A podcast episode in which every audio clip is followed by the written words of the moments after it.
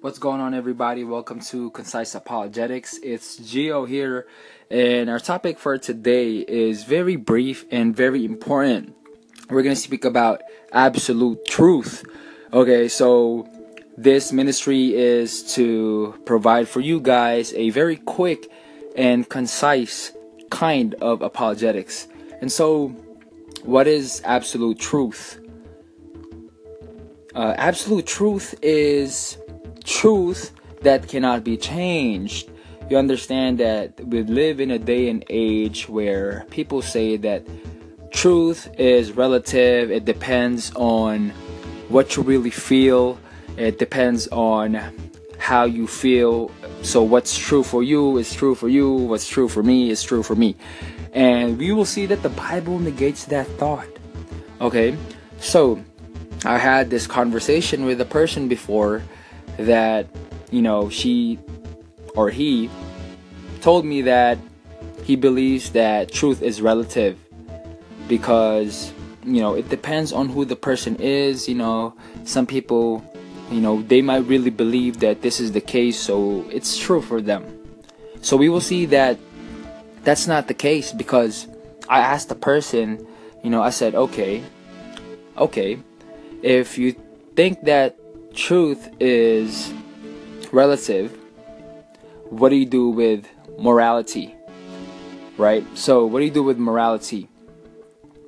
You know, for you, I asked him, you know, what if I take your wallet? And he quickly realized where I was going with that statement, because I explained to him that even though it's wrong for you, it might be right for me. So where is your basis of that? Where is your basis of morality? If truth is actually relative, you can't have a basis of morality if you think truth is relative. You have to understand that truth is absolute.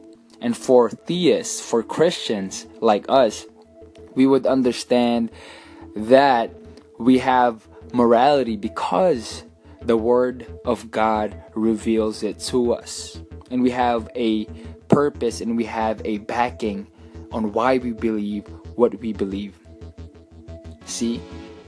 So, Christianity rests on a foundation of absolute truth. We see that in all over Scripture. John 8:44, 2 Corinthians 6:7. 1 John 3:19. So biblical Christians believe that moral absolutes such as "you shall have no other gods before me" and "you shall not murder" in Exodus chapter 20 verse 3 and 13 are grounded in the absolutely moral God of Scripture. Matthew chapter 5 verse 48. God stands against the moral relativist whose behavior is based on whatever is right in his own eyes. That's in Deuteronomy chapter 12 verse 8. The absolutely moral creator God, Isaiah chapter 44 verse 24, has communicated precisely what moral behavior he expects of us. And we see that in Exodus chapter 20 verse 1-7. So we, his creatures, are responsible to render obedience. That's in Deuteronomy chapter 11 verse 13. So we need to understand that this is an important issue, because moral relativism leaves no way to distinguish between truth and error, right and wrong. The road of moral relativity has no center stripe of absolute truth. Consequently, this highway is littered with casualties. We see that in Proverbs chapter 5 verse 23. So thank you for tuning in to Concise Apologetics. See you next time.